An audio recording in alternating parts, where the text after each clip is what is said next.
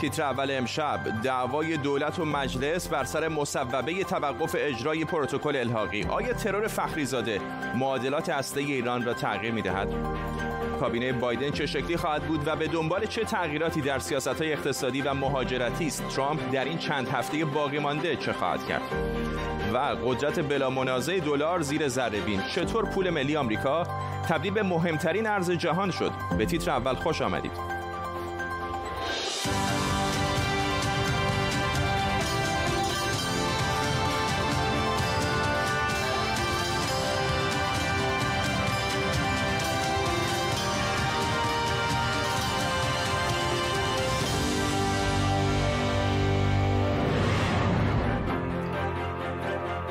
سلام به شما. مجلس شورای اسلامی امروز طرحی رو تصویب کرده که به توقف اجرای داوطلبانه پروتکل الحاقی و همینطور نقض برجام منجر میشه. این طرح با اکثریت مطلق آرا تصویب شد و نمایندگان شعارهای علیه اسرائیل سر دادن.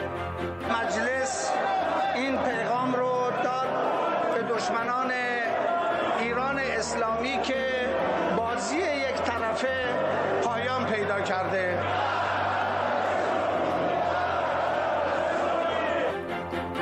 سخنگوی دولت ایران علی ربی اما گفته که دولت با مصوبه مجلس درباره لغو پروتکل الحاقی مخالفه. در طول نیم ساعت آینده با تیمی از کارشناسان خبرنگاران این موضوع و البته خبرهای دیگر رو بررسی می کنیم اما قبل از اینکه با مهمانان برنامه حرف بزنیم خیلی خلاصه و مفید ببینیم که این پروتکل الحاقی اصلا چه هست. پروتکل الحاقی مقرراتی که بر اساس پیمان منع گسترش جنگ افزارهای هسته‌ای که به NPT معروفه شکل گرفته و آژانس بین‌المللی انرژی اتمی سازمان ملل اجرای اون رو برش نظارت می‌کنه. ایران گفته که از مهر 1382 به طور داوطلبانه و بدون تصویب در مجلس مفاد این پروتکل الحاقی رو اجرا می‌کنه. بر اساس این پروتکل ایران باید اطلاعات کاملی درباره مکان و شیوه چرخه سوخت هسته‌ای از جمله راکتورها و سانتریفیوژها بده ذخایر غنی سازی شده رو اعلام بکنه و همینطور مخازنش رو به طور مرتب اطلاع بده و همینطور کلیه اطلاعات فنی مربوط به فعالیت های هسته آژانس بین‌المللی انرژی اتمی هم حق داره هم دوربین و تجهیزات نظارت زنده و آنلاین در این مراکز نصب بکنه و هم بازرسی سرزده و بدون اطلاع قبلی از این مراکز و هر جایی که مرتبط با برنامه هسته ایران باشه انجام بده. در سایر موارد آژانس می‌تونه از ایران بخواد که امکان دسترسی بازرسان رو به اونجا فراهم کنه. موضوع رو از جنبه های مختلف بررسی می‌کنیم و سه مهمان داریم. از جنبه سیاسی رضا تقیزاده تحلیلگر سیاسی از نظر حقوقی و جزئیات پروتکل الحاقی مهران براتی کارشناس روابط بین‌المللی و از نظر امنیتی فرزین ندیمی تحلیلگر امور دفاعی و امنیتی در مؤسسه واشنگتن. سلام به همه شما آقایون. با آقای رضا تقیزاده شروع می‌کنم. از جنبه سیاسی می‌خوام اینو بررسی بکنم. آیا این دعوای مجلس و دولت به نظر شما یک دعوای واقعی است در واقع یک جنگ زرگری؟ می‌تونه آمیزه ای از هر دو باشه؟ اون که امروز کلیاتش در مجلس اسلامی تصویب شد پیشنهادی بود که چند هفته قبل مطرح شده بود و قصد طرح این پیشنهاد که با یک فوریت در کمیسیون امنیت ملی مجلس اسلامی تصویب شد گذاشتن چوب لای چرخ دولت بود. البته برای زمانی که عمر دولت کنونی در کاخ سفید پایان پیدا کرده و دولت ایران این فرضیه رو برای خودش مطرح کرده که می‌تونه با دولت بعدی آمریکا برای لغو تحریم ها به توافقی برسه و چون اصولگرایان مجلس را در اختیار دارن و نیت اینو دارن که دولت بعدی جمهوری اسلامی رو هم تشکیل بدن طرحی رو فراهم کردن که شل بود زماندار بود شکل بلوف جدی نداشت ولی به هر حال نیتش گذاشتن چوب لای چرخ دولت بود. ولی اونچه که امروز در مجلس تصویب شد و خمیرمایه همون طرح یک فوریتی است جدیت بیشتری رو داره و به اصطلاح به نوعی بانتی یا محل شرط بندی رو بالا می‌بره. این با وجود تعهداتی که درش پیش بینی شده اگر تحقق پیدا بکنه اگر عملی بشه با این وجود که در گذشته تمام اونچه که در طرح مصوب امروز قبلا مورد تمرین قرار گرفته بود از اجرا نکردن پروتکل الحاقی تا تولید اورانیوم با غلظت 20 درصد. ولی فضای امروز فضای متفاوتیه. این می‌تونه هم دولت و هم حکومت رو مجموعه حکومت رو با مخاطرات جدی رو برو بکنه. در حقیقت یک بلوف سیاسی است که تبدیل به یک خطر بالقوه به نظر من برای مجموعه حاکمیت شده.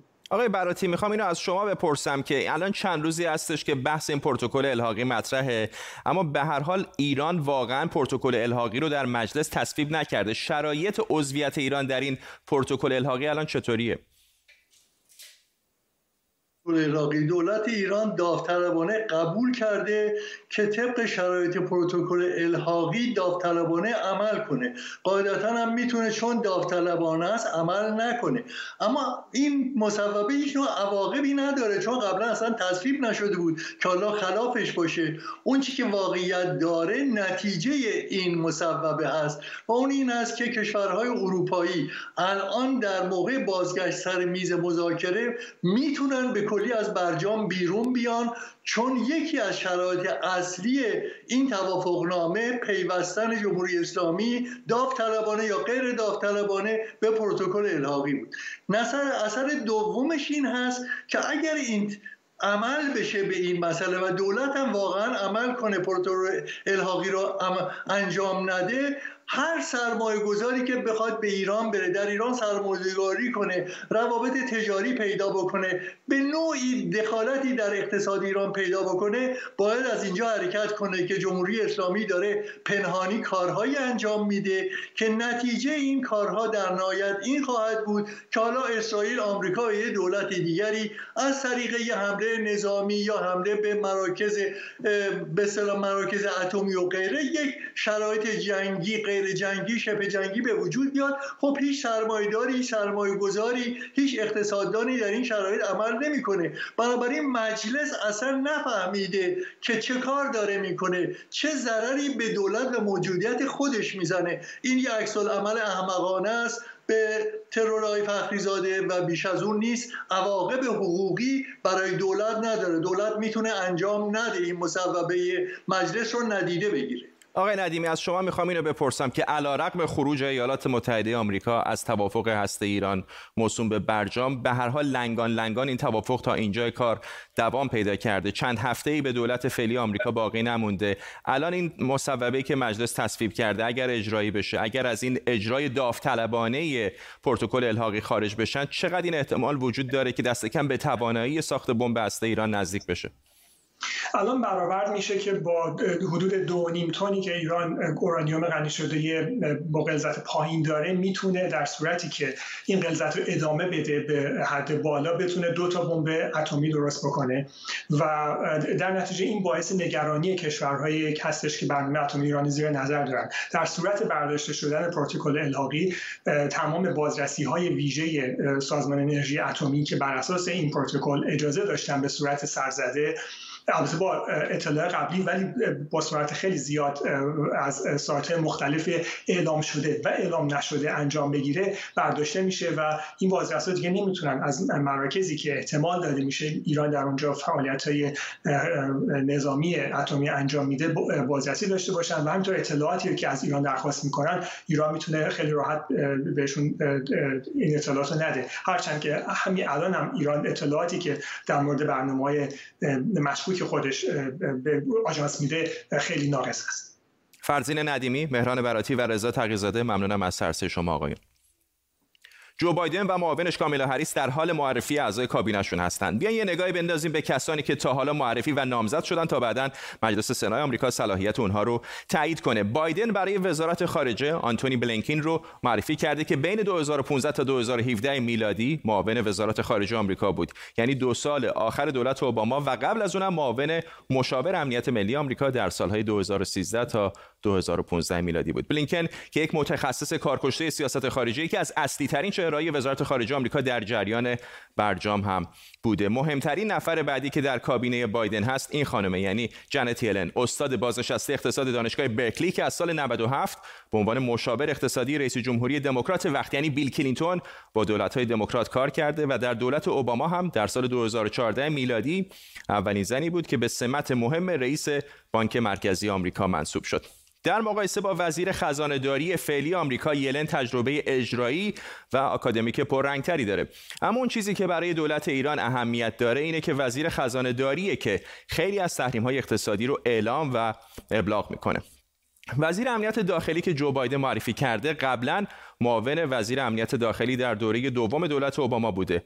آلخاندرو مایورکاس حقوقدان بیل کلینتون رئیس جمهوری دموکرات وقت در سال 98 اون رو به عنوان دادستان فدرال آمریکا در ناحیه مرکزی کالیفرنیا منصوب می‌کنه که توی 39 سالگی جوانترین دادستان فدرال آمریکا میشه. آوریل هینز هم به عنوان مدیر اطلاعات ملی انتخاب شده.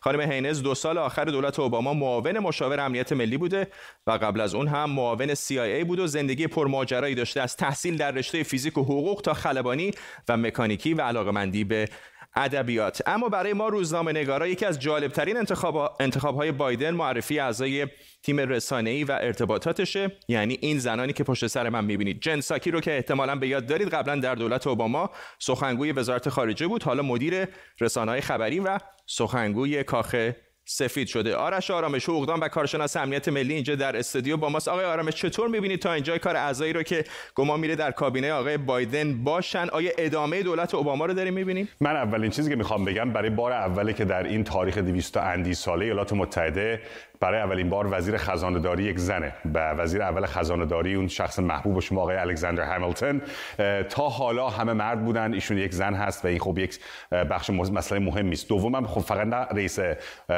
وزیر خزانه داری بلکه ایشون رئیس بانک مرکزی. خب بانک مرکزی اینجا فعالیتاش فرق می‌کنه با بانک مرکزی در ایران. ولی یک اقتصاددان بسیار بزرگی است. کابینه آقای بایدن رو از طرفی میشه ادامه سیاست های دموکراتیک حساب کرد. ولی از اون طرف هم یک سری اختلافات و یک سری وجوهات به قول نقاط اختلاف دیگری هم داره. بیشتر شدن تعداد زنان بیشتر شدن تعداد افراد رنگین پوست. اقلیت ها حالا اقلیت ها می‌تونه اقلیت ها از زنان باشد یا می‌تونه رنگین پوستان باشد یا اقلیت های مذهبی. ولی مثلا می‌بینیم در تیم های مختلف این مطرح کردن و آوردن افرادی کارآمد.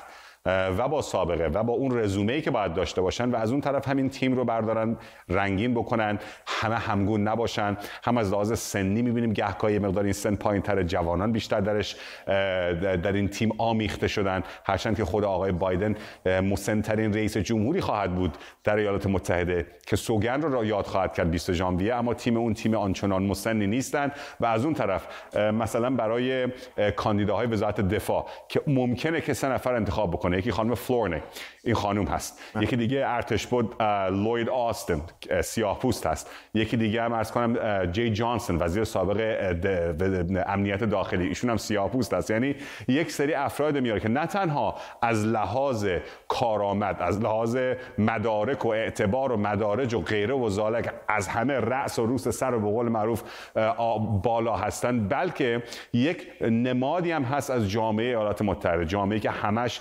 مرد سفید پوست به قول معروف مسیحی تبشیری نیست. و این یک نکته بسیار مثبتی است و دلگرمی بود به خیلی از اون کسانی که در ائتلاف آقای بایدن از تیمشون حمایت کردن. زنان رنگین پوستان اقلیت ها یا دیگرباشان جنسی اقلیت های مذهبی و افراد مختلف. ولی از اون طرف برگردیم به سمت آقای بلینکن که شما صحبتش فرمودید. به نظر من تونی بلینکن هرچند که ما بیشتر اون رو از دو سال آخر آقای اوباما می‌شناسیم ولی سالهای سال ایشون از در کاران سیاست خارجی دموکراتیک بوده در کابینه های مختلف در وزارت مختلف و یه شخص دیگه هم که خیلی شاید نمودش مطرح نشه مشاور امنیت ملی است جک سالیوان جک سالیوان ایشون کسی عملا مشاور امنیت ملی وزیر خارجه داخل کاخ بله. سفید است. جوان 44 ساله است. اولین کسی هستش که البته اولین موقع یک شان مکورمک اگه اشتباه نکنم زمان آقای کندی یک همچین نقش رو بازی می‌کرد.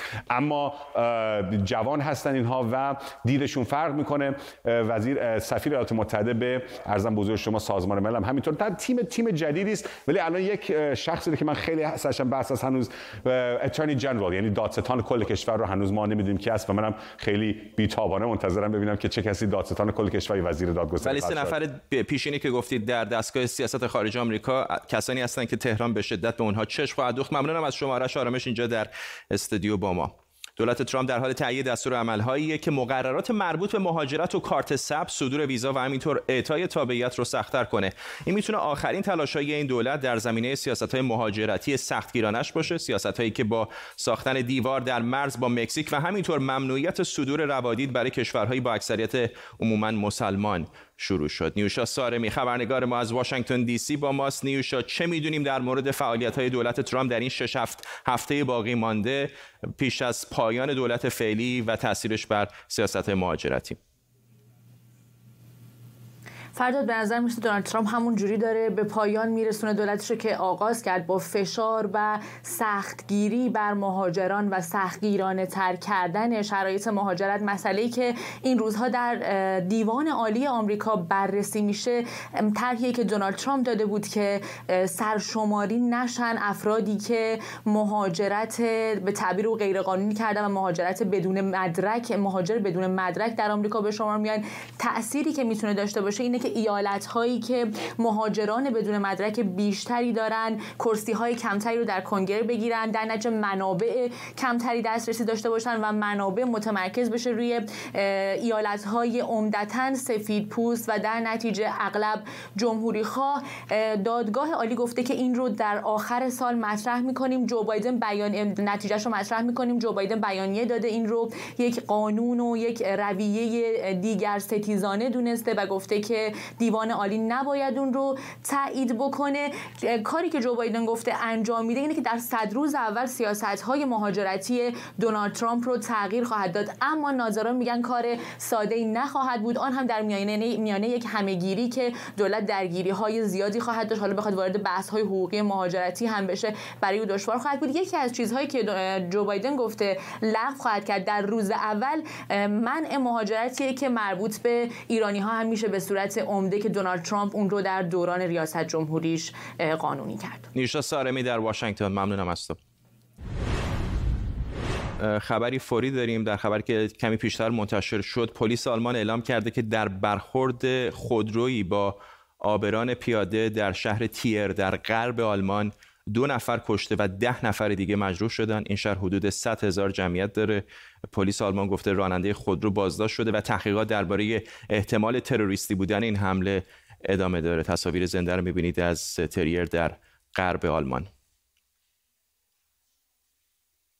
الان سال هاست که خیلی ها از سقوط دلار صحبت می‌کنن. حتی دونالد ترامپ قبل از اینکه رئیس جمهوری آمریکا بشه گفته بود دلار به زودی سقوط می‌کنه.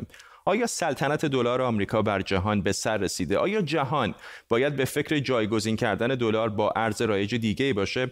امشب دلار آمریکا رو زیر ذره می‌بریم.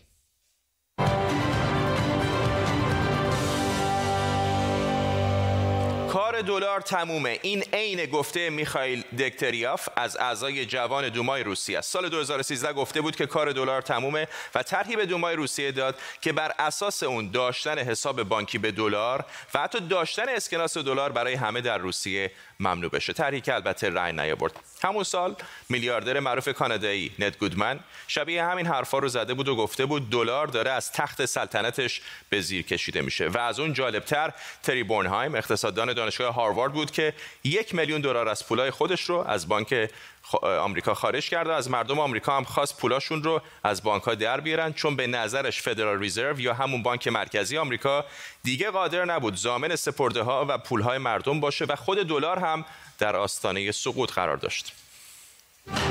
In my view, the dollar is about to become dethroned uh, as the world's de facto currency, basically.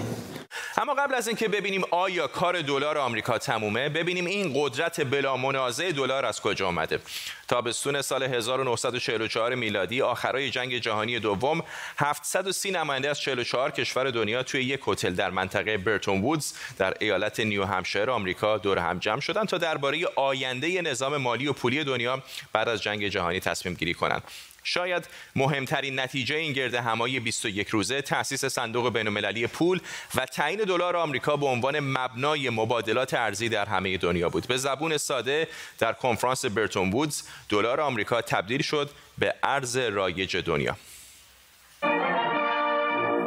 At Bretton Woods, New Hampshire, delegates from 44 allied and associate countries arrived for the opening of the United Nations Monetary and Financial Conference. invited by President Roosevelt to the first major world financial meeting since the London Conference of 1933. اما اینکه دلار آمریکا از اون تاریخ به بعد تونسته زبان رسمی تجارت کالاها و تراکنش‌های مالی در سطح جهانی باقی بمونه فقط به تصمیمی که در اون جلسه گرفته شد محدود نمیشه آمریکا از جمله آزادترین کشورهای دنیاست و قانون در این کشور حرف اول رو می‌زنه که ثمره این حاکمیت قانون ثبات اقتصادی یا دست کم امید به ثبات اقتصادی و شاید به همین دلیله که 90 درصد از مبادلات ارزی در جهان به دلار آمریکا انجام میشه. اگه این نمودار رو نگاه کنیم به نظر می‌رسه که به خاطر بحران کرونا ارزش دلار تا حدودی کاهش پیدا کرده. اما اگر به همین نمودار در یک بازه زمانی طولانی تر نگاه کنیم می‌بینیم که دلار قدرتمندتر و قدرتمندتر شده. یا اینجا رو ببینید 62 درصد ذخیره ارزی کل دنیا به دلار آمریکاست. می‌بینید که توی این نمودار پول رسمی کشور چین نزدیک دو درصد ذخیره ارزی دنیاست و یورو که در واقع رتبه دوم رو داره چیزی حدود 20 درصد. و یه نمودار مهم دیگه این نمودار نشون میده نزدیک به 48 درصد قرض دولتی کشورهای دنیا به دلار آمریکاست. جهان به معامله با دلار عادت کرده. یعنی خیلی راحته که با دلار خرید و فروش کرد ساختار بانکی ایالات متحده بسیار کارآمده و ترکیب همه اینها باعث شده خرید و فروش با دلار بسیار ارزان تر باشه. در واقع دلار مثل متر میمونه. یک معیار جهانیه. همینه که معیار قیمت کالاهای اساسی مثل نفت و گاز و فلزات و گندم و برنج و همینطور معیار وامهای کلان بانکی هم به دلار آمریکا تعیین میشه. و فراگیری دلار دلار آمریکا البته موجب تاثیرات روانشناختی و تاثیر شبکه‌ای هم شده. یعنی چی؟ یعنی این ثبات یک اثر روانی و البته جهانی تولید و باستولید کرده که از فروشنده های خورده پا تا کوچکترین شهرهای جهان تا دلال های بازار سیاه این ارز رو می‌شناسن و قبول دارن. توی همین ایران خودمون تا اوضاع اقتصادی بالا پایین میشه مردم به فلزات با ارزش مثل طلا ملک و البته دلار رو میارن. در رکود اقتصادی توی ایران یا لبنان دلار بلافاصله کمیاب شد. این یعنی بخشی از ارزش دلار نه مقدار دلار در گردش که تقاضا برای اونه.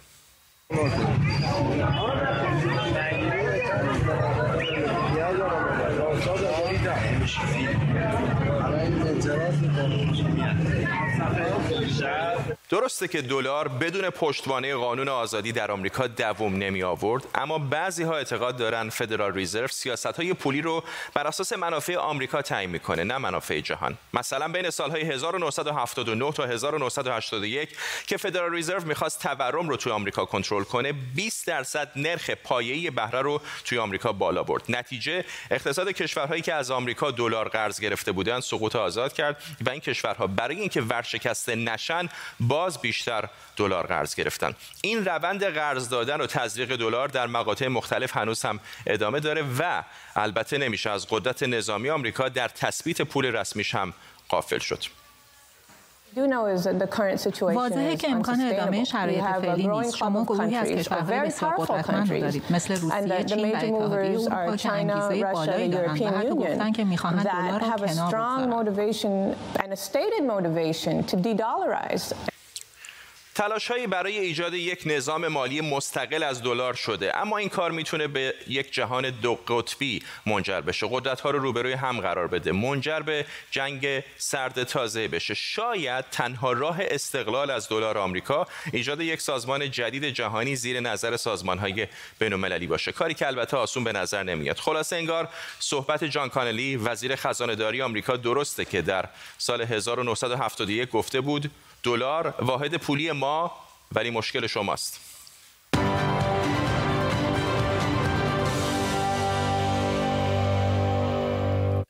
از فردا قراره که دوره چهار هفته‌ای محدودیت‌ها و تعطیلی‌های سراسری در انگلستان برای مقابله با شیوع کرونا تموم بشه. امروز پارلمان بریتانیا در مورد موضوع قرنطینه و طرح تقسیم بندی کشور به سه منطقه رأیگیری می‌کنه. البته اختلاف زیادی در بین احزاب بریتانیا در مورد این طرح وجود داره. تصاویر زنده داریم از پارلمان بریتانیا. پارلمان بریتانیا در همین لحظه که همین بحث جنجالی در مورد طبقه بندی های مختلف در این کشور در جریان هست تعدادی از نمایندگان با طرح دولت مخالف هستند. همکارم بهار خدابنده از روبروی پارلمان بریتانیا با ماست. بهار چه داره میگذره در پارلمان؟ تا اینجا به کجا رسیدن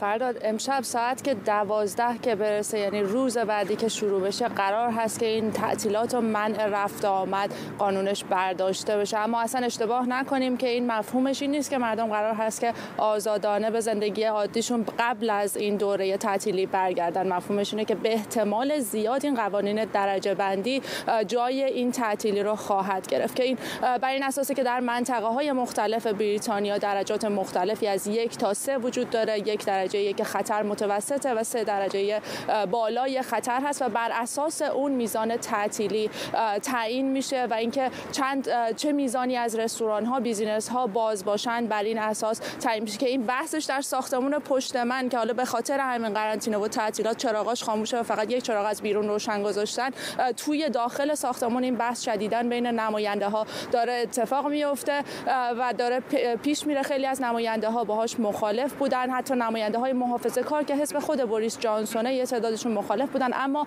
به احتمال خیلی زیاد این طرح رأی خواهد آورد. به این علت که حزب کارگر اعلام کرده که رأی ممتنع خواهد داد و بار دیگه ما داریم می‌بینیم که حزب کارگر با این کار داره به احتمال زیاد طرح و برنامه بوریس جانسون را حفظ می‌کنه. بهار خدابنده از روبروی پارلمان بریتانیا در مرکز لندن. ممنونم از تو. به این ترتیب می‌رسیم به پایان تیتر اول امشب. تا فردا و تیتر اولی دیگر بدرود.